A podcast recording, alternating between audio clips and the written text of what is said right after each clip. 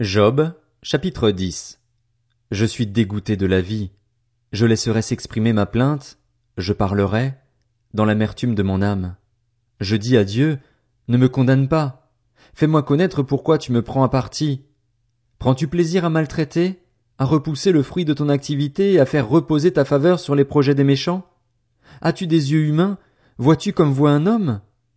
Tes jours sont-ils pareils à ceux de l'homme, et tes années pareilles à ses années, pour que tu recherches ma faute, pour que tu te renseignes au sujet de mon péché? Tu sais bien, pourtant, que je ne suis pas coupable et que personne ne peut me délivrer de ton pouvoir.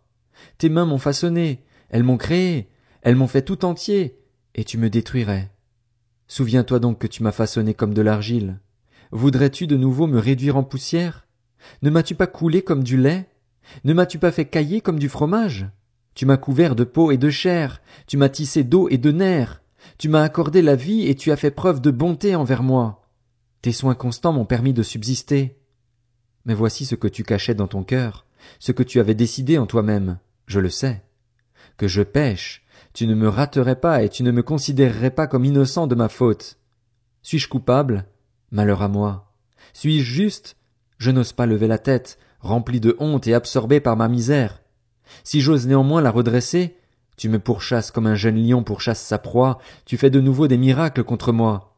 Tu renouvelles tes attaques contre moi, tu fais bouillonner ta colère contre moi, des armées se succèdent pour m'assaillir. Pourquoi m'as-tu fait sortir du ventre de ma mère? J'aurais expiré et aucun œil ne m'aurait vu. Ce serait comme si je n'avais jamais existé et je serais passé du ventre de ma mère à la tombe. Ma vie est si courte. Laisse-moi.